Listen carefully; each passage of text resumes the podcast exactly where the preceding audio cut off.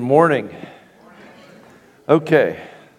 Uh, I don't know if you've noticed, uh, but the plague swept through Brevard County. And uh, we got a lot of people watching online this morning. But we're going to be okay. Aren't we? All right, good. Well, I'm happy you guys are here. Uh, glad we could make it. Uh, for those of you who are guests, you're in the middle of us going through the book of John. We're teaching through the book of John.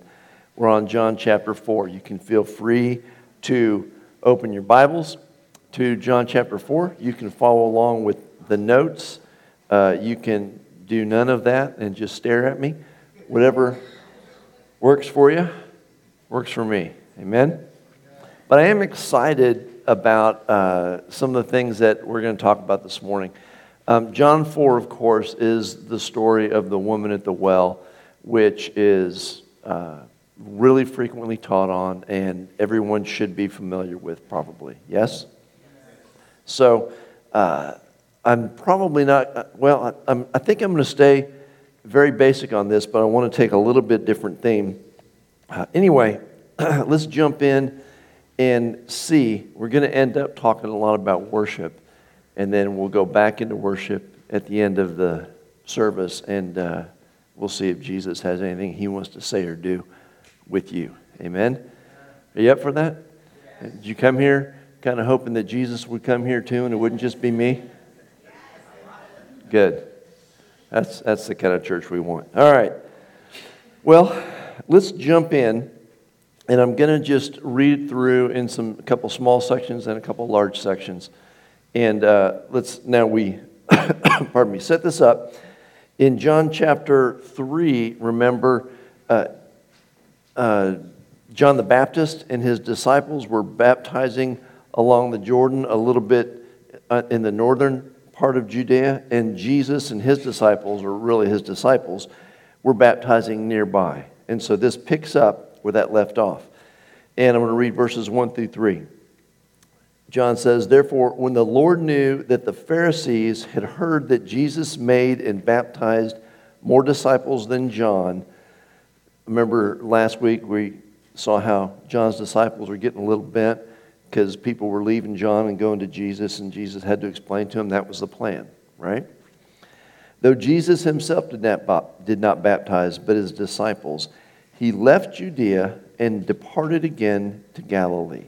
Now, um, it's about this time that John the Baptist is imprisoned. And so uh, most commentators speculate that the reason Jesus left Judea and went to Galilee at this time is because it wasn't the right time for him to have a confrontation with the Pharisees. They had arrested John and he was going to go preach in Galilee, and he would come back down to Judea for the next feast.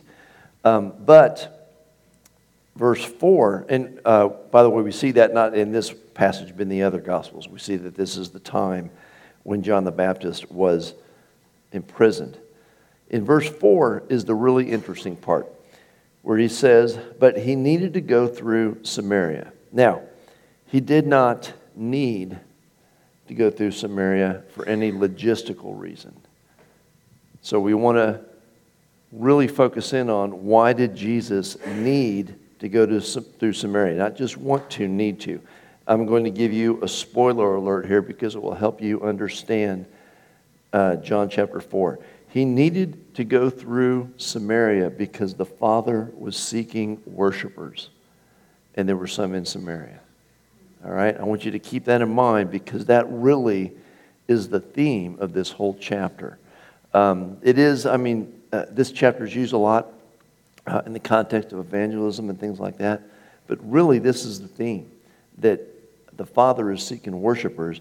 And so Jesus needs to go through Samaria to make contact with some of these worshipers. Now, let's understand why this was not a need and why this was a huge, big radical deal uh, what was going on here. And if we could, do we have that map? Okay, so here's a map. Um, you have Judea in the south, you have Galilee in the north, where Jesus is headed. He's going to end up in Capernaum. And you have in between Samaria and Sychar, there, however you say that, is the city that Jesus is going to end up when, with the Samaritan woman. So you can see um, probably Jesus was over closer to the Jordan River, there on the right side of the map, but we don't know for sure. We just know he was in the area of Judea. His disciples were baptizing. So here's the thing there is a direct route from Jerusalem straight up through Samaria that Jews hardly ever took because Jews had nothing to do with Samaritans. They would actually go out of their way to go around, take a longer route. And uh, the most common route would have been down along the Jordan. And it might even have been shorter if Jesus was near the Jordan anyway. So they take they go down along the Jordan specifically to go around Samaria because good Jewish boys just didn't go to Samaria. Okay? Now, so that right there, just the fact that Jesus needs to go to Samaria is a, is a big, uh, weird red flag for his disciples. They're trying to figure out what the heck is going on here. Um, let me explain to you why they avoided this area. Let me get, go through a little bit of the history. Because uh, what they're going to do, uh, they're going to go right here to Sychar, or wherever that is, instead of going up the Jordan and going around all that to get to Capernaum. now, uh, this region of Samaria has a lot of, pardon me, a lot of biblical history. Abram, when he first came into uh, what we now know as the promised land, but then God just told him, Get out of your land, go to another country. It was here in the area of Samaria that God first appeared to him and said, I'm going to give you all the land you can see. And he built an altar. Uh, so you can read about that in Genesis 12. It's the first time God appeared to Abram in this area. When Jacob went, remember where Jacob went, uh, fled from Esau, went over to stay with Uncle Laban uh, got a couple wives, a lot of sheep, and a lot of kids, came back. When he came back, he settled in this region. We're going to see a reference to Jacob's well later. So Jacob had settled in this region. But here's the biggest reason that there are issues between the Samaritans and the Jews, and they are these. You remember Israel was taken into captivity, right? By Babylon. Well, when a nation would be taken into captivity, uh, one of the things they would often do is relocate. Uh, they took away, that's how Daniel and the uh, three Jewish young men ended up in Babylon. They would take away uh, people from there, they'd replace them with people from another region. They tried to break down loyalty. And so um, there were people relocated to this area. Now, for the most part, the Jews uh, were not uh, allowed, of course, to intermarry. They got in trouble with that uh, early on, that with the whole thing with Balaam and the donkey and all that. And so uh, they're not supposed to intermarry, but what has happened is during this period of captivity, this region, Samaria, has intermarried. And so they are literally half breeds. And so to a good, pure Jewish boy and girl, a Samaritan is a half breed. So it's a racial issue. All right? Now, beyond that, about the time uh, Alexander the Great was coming through, and that's an interesting story. They actually, uh, when he came to Jerusalem, actually got the book of Daniel out and showed him himself in the book of Daniel. And it, it caused him to kind of be nice to Jerusalem. Uh, but uh, during that time, desiring uh, a place to worship and being outcasts like the Samaritans were, they built their own temple on Mount Gerizim. So not only are they half breeds, they've built their own temple to God, right? Now, to make matters worse, going the other way, uh, about 100 BC, or a little bit over that, probably somewhere in the ballpark of 130 to 150 years before this conversation is going on right now with Jesus and the woman at the well, uh, Israel, led by a Jewish priest, came up, sacked Samaria, and destroyed their temple on Mount Gerizim. So you can understand why there might be some animosity, right? And so this is their history, and they don't get along. And Jesus is going, we're going to go through Samaria. We have to go through Samaria. Now, that right there has to uh, just flip his disciples out a little bit. You understand? Because they're very excited. They've just found the Jewish Messiah. And the first thing, not the first thing, but one of the first things he wants to do is go to Samaria. Not around Samaria, to it. Now, as I began to think about this and how radical this is, what he wants to do, uh, this thought occurred to me. In Matthew 15, there's a woman, a Syrophoenician woman, so she's a Gentile woman, and she wants her daughter to be healed. You remember the story. And Jesus says, uh, It's not good for me to take the children's bread and give it to the little dogs. And, he, and she says, Yes, but even the little dogs get the crumbs. And he's so impressed with her faith that he heals her daughter. Now, I think he was setting her up. Uh, you know, he knew what was going on. But he makes this statement, and Jesus doesn't lie he makes a statement to her. He says, I was only sent to the lost sheep of Israel. So here's my question Why is the Messiah, who was only sent to the lost sheep of Israel, actively seeking out a bunch of half breeds? Think about that. And this is early on in his ministry. And he's making a point to go to a town full of half breeds that Jews don't even associate with. Now, yes, there's the acceptance statement, there's the racial statement, but he could have done that with anything, with any area. He could have gone to, you know, Tyre and Sidon and, and found Gentiles there. But he goes to Samaria and says, I have to go here. And so, as I thought about that, uh, I noticed that in verse 12, it's very clear that the woman at the well identifies with the Jewish forefathers, specifically Jacob. And I thought about us and how we treat mixture sometimes, and sometimes we're purists. I can literally go online right now and find websites of pastors dedicated to telling us why other pastors aren't really saved. Right? Not hard to find them, is it? And that's someone's decided that's a valid use of their time in ministry, is to just point out other pastors who, who name the name of Jesus but aren't really saved.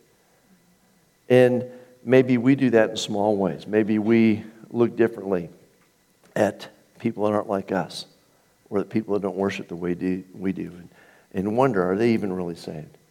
And I, and I wonder how God looks at it because it's possible God just looks down and sees kids these are my kids, these aren't my kids. Right?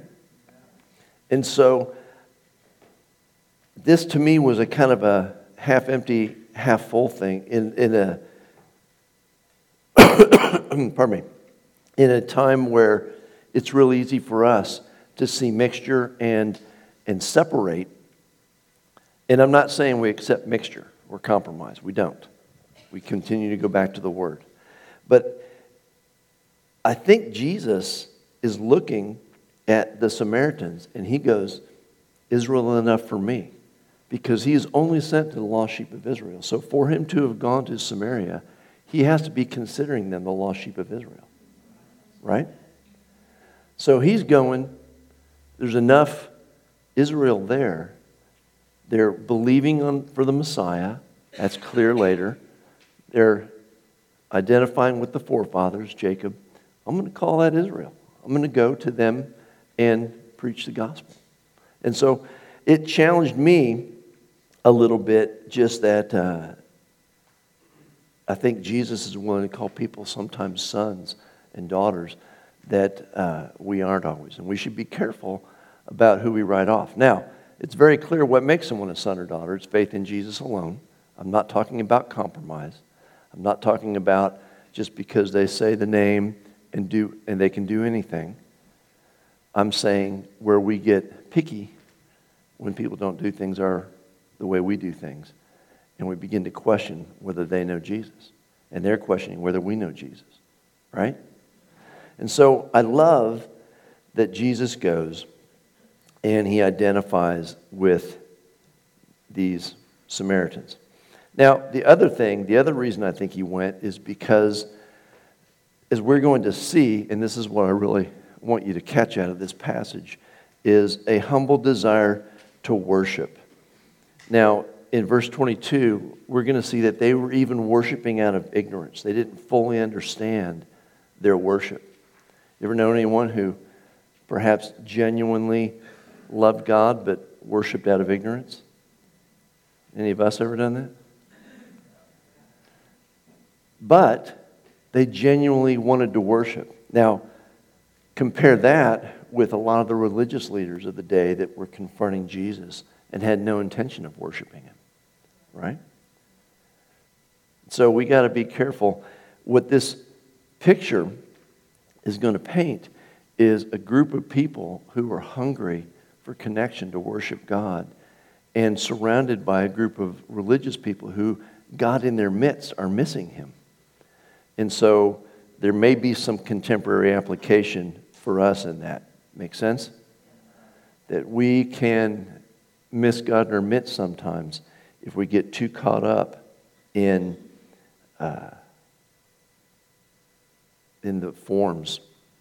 Well, we'll get to that. Let's go on. Let's read more. so, this is where we're going. He needs to go to Samaria because he's got an appointment with a woman, which again is radical. Um, so let's read verses 5 through 18. It says, So we came to a city of Samaria, which is called Sychar, near the plot of ground that Jacob gave to his son Joseph. Now, Jacob's well was there, famous place. Jesus, therefore, being wearied from his journey, sat thus by the well. It was about the sixth hour, so that would be about noon. And a woman of Samaria came to draw water. Now, by the way, noon wasn't typically the time you go to draw water. Uh, they usually go in the cool of the day, in the morning, or in the evening. And uh, it's just Jesus and her. There's maybe a reason she's alone. Maybe she's a little bit of an outcast. Uh, don't want to speculate too much, but this is a little odd. Anyway, it's Jesus and just this woman. And Jesus says to her, Give me a drink. For his disciples had gone away into the city to buy food. Now, I love this. Uh, have you ever noticed? You ought to do a study sometime just going through the Gospels on the disciples and food. Seriously. You know, uh, hey, feed the people. Uh, or no, Jesus, they go, hey, you need to send these people away because uh, we don't have enough to feed them. Jesus, well, we have. And one of the disciples already knows. There's a little boy, I've already done inventory. He has five fish and two loaves of bread. I know where lunch is, right? You know, he talks to them about leaven, and they don't get it. It's because we didn't bring bread. So there, and I love here, they all go to get lunch and leave Jesus by himself at the well. I don't, know, I don't know what the conversation was. I don't know if, you know, John's going, hey, look, I don't trust Peter to get my order right. And Andrew's going, I got to see the food court. I'm not sure what my options are. But they all go to get lunch and leave Jesus by himself. Isn't that interesting? I don't know, maybe Jesus sent them off because he, he knew they couldn't probably handle this confrontation that was getting ready to come up. Uh, they weren't quite ready for sitting down with what Jesus was getting ready to say to a Samaritan woman. Anyway, uh, let's keep reading. Um, then the woman of Samaria, pardon me, said to him, How is it that you, being a Jew, ask a drink from me, a Samaritan woman. For Jews have no dealings with Samaritans. Again, don't underestimate that. That's they like really have no dealings with Samaritans. Hugely bad, right? And uh, rabbis don't sit at wells in the afternoon with single women by themselves. Jesus answered and said to her, If you knew the gift of God and who it is who says to you, Give me a drink, you would have asked him, and he would have given you living water. I love how uh, Jesus just takes, he kind of did the same thing in John 3 when we were looking at Nicodemus. Nicodemus, he just starts talking about something else. And Nicodemus is going, what are we talking, why are we talking about being born? He does the same thing here. Jesus, you got to pay attention when Jesus just starts talking about something you're not talking about. And so uh, he goes off to talk about, starts talking about living water. Now, understand when he's talking about living water, he's talking about the Holy Spirit, right? You guys understand that? So the woman says to him, Sir, you have nothing to draw with, and the well is deep. Where then do you get that living water? Are you greater than our father Jacob, who gave us the well and drank from it himself, as well as his sons and his livestock? So again, there's her identity in Jacob. And Jesus answered and said to her, Whoever drinks of this water will thirst again. But whoever drinks of the water that I shall give him will never thirst. But the water that I shall give him will come in him a fountain of water springing up into everlasting life. Now, you also got to pay attention because there are times when you think you're talking to Jesus about something in the natural, like you're standing in a well and you're talking about water, and you think you mean that water, and he's gone all spirit realm, and if you're careful, you'll miss it. He's not talking about natural water anymore, is he? All right, so let's keep that in mind. And so the woman said to him, Sir, give me this water that I may not thirst, nor come here to draw. And Jesus said to her, Go and call your husband and come here. The woman answered and said, I have no husband. And Jesus said to her, You well said, I have no husband, for you've had five husbands, and the one whom you now have is not your husband, in that you spoke truly. And she's pretty impressed with that. Wouldn't you be? Okay. And that tells us a little bit about her. You think maybe she had some issues five husbands. And this guy, she's not even going to marry him. Maybe there's some issues involved. I don't know. But it seems a reasonable speculation.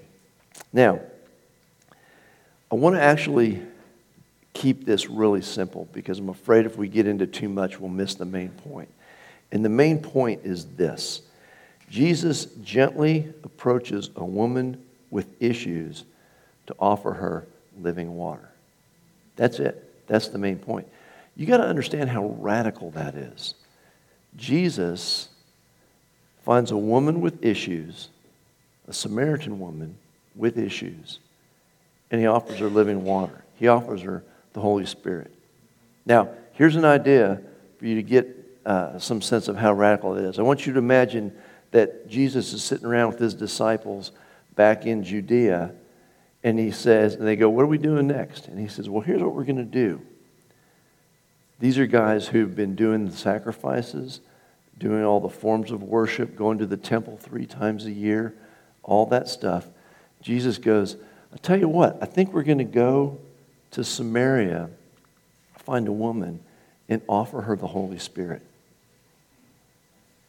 They'd that would have blown their minds. They didn't even get that we were being offered the Holy Spirit. That was still blowing their minds. And Jesus does this. I, guys, I'm telling you, this is radical. This is new. This is crazy that he's going, here's a woman with issues, and I'm just going to offer her living water. I'm going to offer her the Holy Spirit. It's very clear in verse 10. He's offering her the Holy Spirit. Now, I want you also to understand that this theme keeps coming up. In John chapter 1, remember we saw Jesus uh, being baptized, and John the Baptist said, God told me the one I see the Spirit of God come on, he's the one that baptizes with the Holy Spirit. So in John 1, he's identified as the one who baptizes with the Holy Spirit. In John 3, Nicodemus comes and he says, You must be born again. You must be born of the Spirit. If you're not born of the Spirit, you can't see the kingdom of heaven. And in chapter 4, here he is again with a Samaritan woman going, Hey, how would you like the Holy Spirit? It's all about his Spirit. And you're going to continue to see this as we go through the Gospel of John. You're going to see this again and again and again. It's all about his Spirit. So I really want us to get what's being offered here because there are some significant uh, revelations for us if we do. So, what I also want us to see is he's not offering her solutions to her issues, even though it's clear he's aware of her issues, isn't it? Don't we do that sometimes? Uh, come to church and I'll, uh, you know, we can help you with that marriage issue you have or with this issue you have or whatever. It's almost like Jesus is going, look, I'm going to look over I'm going to overlook the issues. I'm just going to give you new life. How would you just like to have the Holy Spirit living in you? How would you like to have a fountain of living water inside you? Is it dawning on you how significant that is? Most of us, I'm betting most of the disciples, we get bogged down in the issues. What's he doing talking to this woman? This is a Samaritan woman, and it's a single Samaritan woman, she's had five husbands. And we should talk about these issues. And God goes, no, let's just give her the Holy Spirit. Wonder if that'll help her issues. What do you think? I think there's something here. So he offers her new life. And in verse 14, again, we got to see how radical this is. He's saying, I want to give you a fountain of water springing up into everlasting life. Hey, Samaritan woman, how would you like the Holy Spirit, the fountain of living water? We just, last week, we looked in Jeremiah 17 13. At one of the titles of the Messiah was, uh, was the fountain of living water, right? Hey, Samaritan woman, how would you like living water inside you? A well inside you. How would you like the, the Messiah to come and live in you? Now, she didn't fully understand that. The disciples didn't fully understand that. But that's what he's offering. It is radical. And so, what we see here is that Jesus is offering her spiritual drink. He's no longer talking about water, and he's no longer talking about natural needs. Because he goes on to say, This water, if you drink it, you'll thirst again. But I'm offering you water that will satisfy that desire in you that you'll never thirst again. Have you guys had that spiritual desire? I'm missing something. I just need some connection with God. And then He satisfies it, and you go, Oh, this is sustaining. I'm not thirsty anymore, and I'll never be thirsty again. That's what He's talking about, right? We got to get what a big deal it is that He is offering His Spirit, fountains of living water, spiritual drink to live in us. Because this is the solution to every issue we're ever going to have. It's the only thing we need. I mean, do you, you know, do we need a little bit of wisdom, a little bit of counsel, whatever? Sure. But at the end of the day, the Spirit of God in you is all you need. The Spirit of God in you is all you need. It is uh, going to be the continued theme of John, by the way. In fact, later on in John, he's going to tell us having the Spirit of God in you is better even than having Jesus with you, right? We're going to keep seeing this. We're going to see some of this spiritual language in John chapter 6. It's just going to keep coming up. I'm trying to really keep this focus on the Spirit of God because that's what Jesus was doing here. He's just simply offering a woman with issues his Holy Spirit so that she could not thirst anymore so that she could be satisfied. Now, speaking of her thirst, let's look at verse 19 through 20.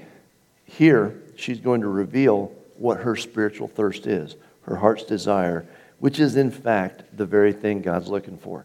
She perceives that he's a prophet, and what's the first thing she wants to talk about? Verse 19. Woman said, Sir, I perceive that you're a prophet. Our fathers worshipped on this mountain and you Jews say that in Jerusalem is a place where one ought to worship. She goes, Hey, I get it. You're a prophet. Can you tell me about worship? Because I have a thirst for a connection with God. And Mount Gerizim isn't quite doing it. And Jerusalem, I can't even go there because I'm a Samaritan. And I'm not, I'm thirsting. Can you tell me about worship? He's already scratching her itch before she even voiced it, isn't he? She desires worship. Remember what he came to Samaritan for? He came here because the Father's looking for worshipers. And she wants to be a worshiper. Goes, I just want connection with God. I'm thirsty for connection with God. And he goes, Look, you know, drinking from this well, you're going to be thirsty again tomorrow in the natural. But spiritually, if you'll believe in me, I'll put a well of living water in you and I'll satisfy that thirst once and for all forever. Isn't that awesome? And so she's interested. She says, I want a connection to God in worship. I need to know where to worship God because I don't feel like I'm connecting. Right? Maybe you know somebody like that. I don't know where to go to church. I just don't feel like I'm connecting to God. I come to church and I don't feel like I'm connecting to God. Has there met anyone like that? You could probably help them. You know what Jesus would say to him? You want the Holy Spirit? That's what he said here. Now, let's look at verses 21 through 24. He's introducing a radical change, an entirely new paradigm. Verses 21 through 24. Jesus said to her, Woman, believe me, the hour is coming when you will neither on this mountain nor in Jerusalem worship the Father. He said, It's not, it's not going to matter anymore. The hour is coming, it's not going to matter anymore which church you go to. It says, You worship what you do not know. That's, there's that, how she was even worshiping in ignorance. She didn't even know. She just knew God was there and she wanted a connection. We know what we worship, for salvation is of the Jews. But the hour is coming and now is. In other words, everything's changing, woman. Everything's changing. It just changed. It's coming and it now is. The whole paradigm is shifting. To what? The hour is coming and now is when the true worshipers will worship the Father in spirit and truth. For the Father is seeking such to worship him. God is spirit, and those who worship him must worship in spirit and truth. Again, because we're familiar it's easy for us to miss how radical a change this is. This is a people who've spent hundreds of years offering animal sacrifices, saying the right prayers, reading the certain psalms at certain feasts, going to the temple at certain feasts, keeping the forms. And he's saying that this is a new paradigm. And the new paradigm, the radical change is this it is no longer about the physical forms. Catch that. It is no longer about the physical forms of worship, it's about a connection in the spirit realm. God is spirit, and I'm making a way for you to connect with Him, not just in the earth, but in the spirit realm. Did you catch that? Do you do that? Or have we gotten satisfied with just having church in the natural realm? Right? I want you to think about it. So he says it's not about place or form anymore. And a, lot of people, I think, still can worship God in ignorance with a genuine heart and think it's about place or form or which songs we sing or whether the white right worship leader. It's not even about worship here just on Sunday morning. It's about worship in your home. It's about uh, singing or reading your Bible or praying or all those things. And uh, it's so easy for us to get caught up in the forms of worship. And God's saying it's not about that. The time's changed. Because what Jesus has done is make a way for us have His Spirit, and the Father is Spirit. And He's going, I'm going to move worship from the earthly realm to the heavenly realm. You're supposed to engage heaven, you're supposed to engage the Spirit of God in worship. Isn't that wild? And even today, how many of us really get that? That we've been given this access to the Father who is Spirit. And so he says, it's not about form anymore, it's about spirit and truth. Not ignorance, deep, intimate knowledge. Now, let me talk about this for a minute.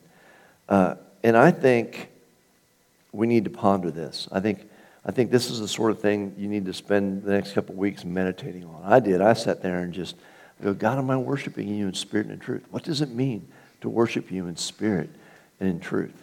And I'll just give you my thoughts. We probably could talk about this for days. You may have thoughts, but I think it's this. I think worshiping Him in spirit means born again believers engaging Him spirit to spirit. There's not just singing the songs it's not just being here. Well, we, we worshiped, we told him we loved him. That we're engaging, we're entering into the spirit realm in some way. We're interacting with him. When Chris Reed was here. He talked about uh, tuning into the spirit realm, tuning into his realm, engaging our spiritual senses. We have natural senses and we have spiritual senses. Do we come to church on Sunday morning going, I want to worship in spirit? I want to engage my spiritual senses and see if I can interact with God in the spirit realm and not just in the natural realm. Do we do that? Is that available? It was available to this half breed Samaritan woman who was worshiping on Mount Gerizim in ignorance. Jesus said, Hey, I see that you want to worship. I'd like to enable you to worship in spirit and truth. Here, you want my Holy Spirit. Getting this? All right. So, tuning in, pardon me, to his realm, engaging our spiritual senses. I think it's much more than just being in a worship service or just having a quiet time at home. I think it's with the intent of God, I'm going to I'm going to enter in as best I can in the spirit realm and have a connection with you. And then when we get there, we're going to worship him in spirit and in truth which speaks to me of deep heart revelation. Jesus is going to share his heart with us. He's going to share our heart with us. He'll show you things about you you don't know about you. And, he'll sh- and you'll begin to see how he looks at you and how much he loves you. It'll change you. It'll start to deal with your issues without even trying. I love Psalm 51. Behold, you desire truth in the inward parts in the hidden part, you will make me to know wisdom. If we engage God like this, if we begin to go, I'm going to worship Him in spirit and truth, I want to connect in the spirit realm, and I'm going to get His heart, and I'm going to get His heart for me, and I'm going to get His heart for others, I'm going to get His heart for the things going on around me. This will begin to happen. We'll begin to know wisdom in our inward parts. We'll begin to be a lot smarter than we started out. Right? This is way beyond just singing the right songs on Sunday morning, isn't it?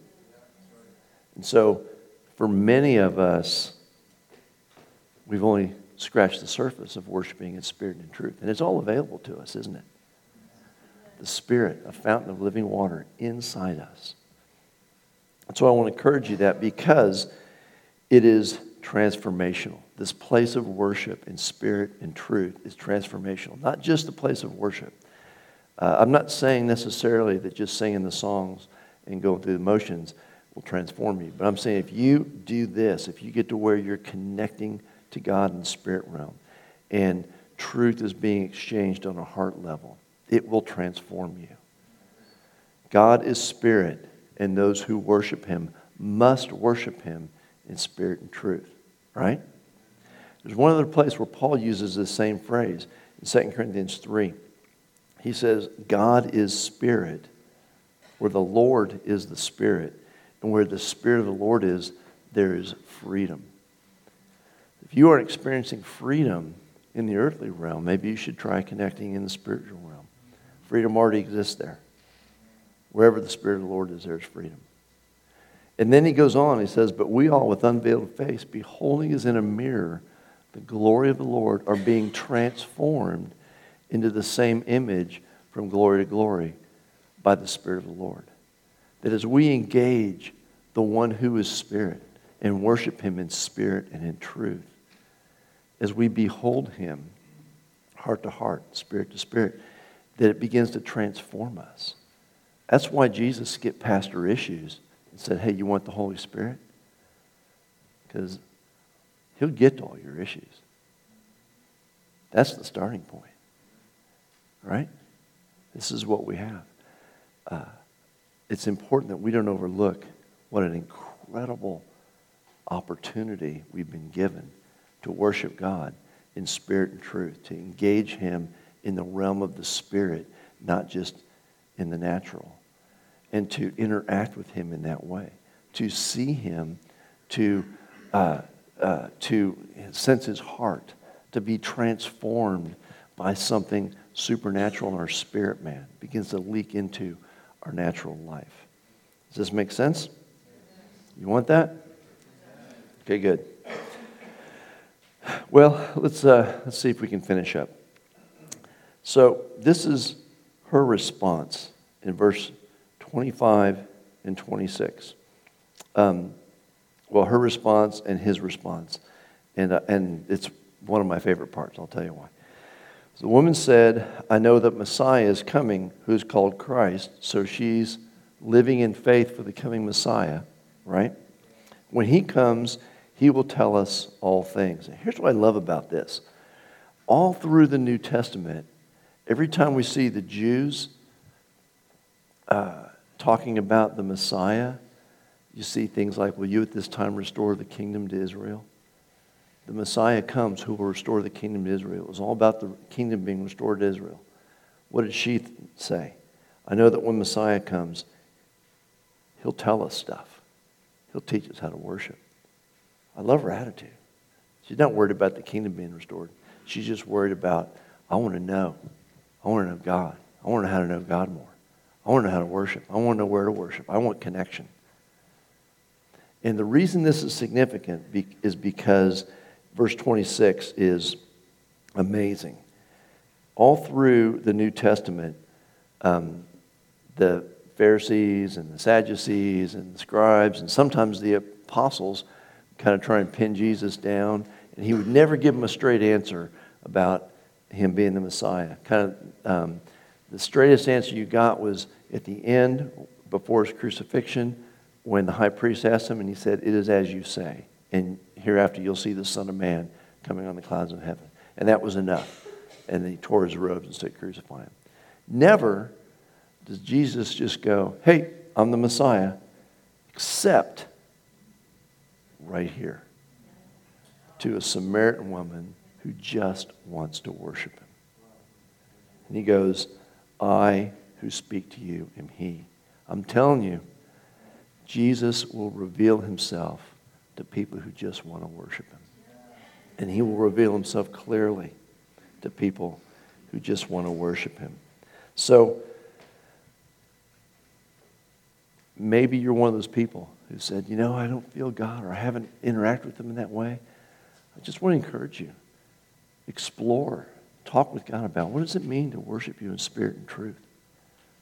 And keep at it. Just keep at it. I guarantee you, He will encounter you if you pursue worshiping Him in spirit and truth. God, I just want to connect with you on the spirit level, on a heart level. I want to know your heart. I want to hear your voice. I'm going to worship you. I'm just going to worship you and pursue intimacy with you. I don't know how long it'll take, but I know God loves to reveal himself to worshipers. He went out of his way to go to the Samaritan woman because the Father is looking for worshipers. Amen? Isn't that exciting? Well, let's see what happened. I'm actually not going to read uh, 27 through 42. You can read it later. I'm just going to summarize.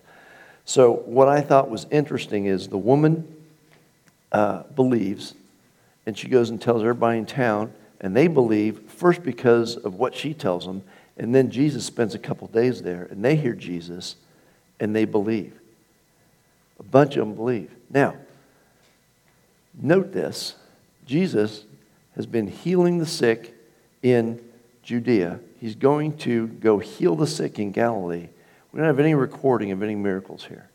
They just believe. The Jews keep going, What sign will you show us that we may know that you're the Messiah? The worshipers go, Oh, you're the dude. I'm there. You see the hearts? Just humble hearts to worship. Got to be careful that uh, we don't get so caught up in religious duty and uh, all that that we lose that first love heart of, I just want connection with God. I just want to be a worshiper.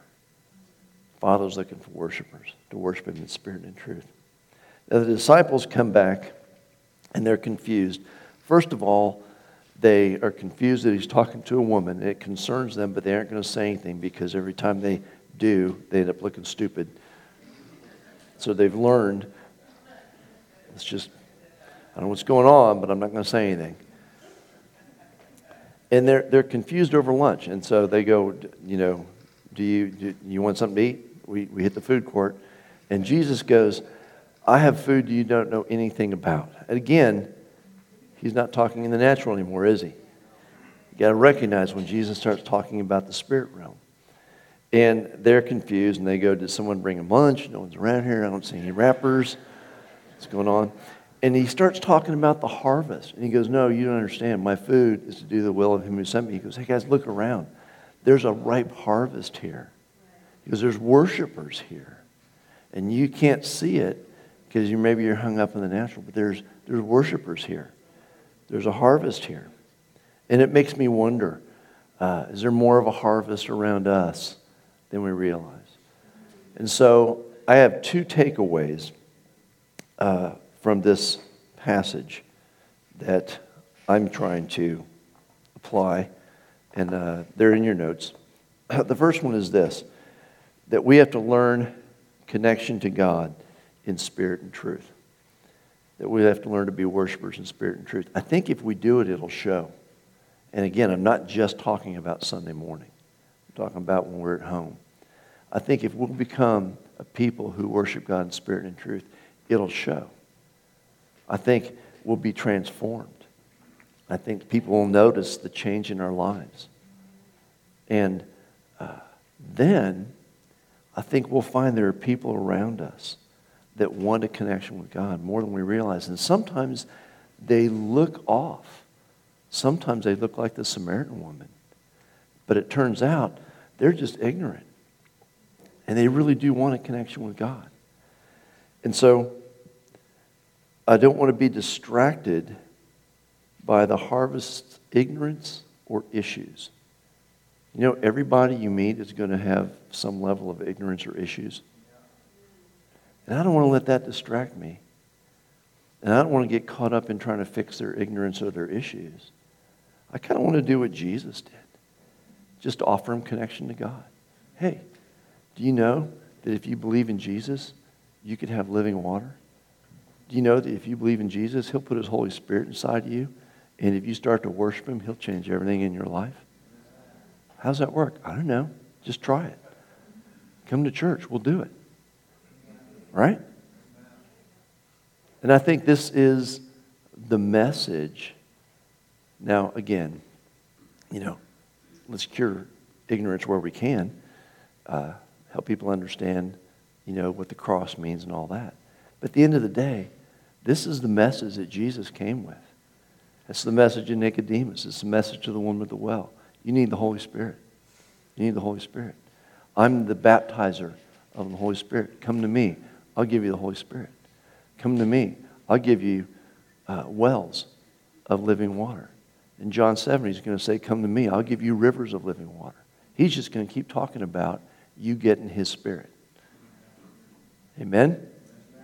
Now, we, hopefully, have his spirit, don't we? Are we all in? Are we really going, God, I'm going to worship you in spirit and truth? I'm going to not get just caught in forms. Um, I got, I'm going to learn to interact with you, to exercise my spiritual senses. Amen? Amen? All right. Well, if I invite the band back up, we can, we can practice for another 20 or 30 minutes or so. Are you up for that? Now, I want you to have liberty. Uh, you know, come up front if you want, kneel, stand, sit, wander around, whatever. Uh, we're not here about forms. Uh, you're here to connect with God. And what you're hoping this morning is that you aren't just going to get something from Tony uh, sharing stuff out of the Bible. You're going to get something from the Spirit of God. You're going to, you're going to connect with God Himself in the spirit realm. And interact with Him and have a heart interaction. Amen? That's between you and God.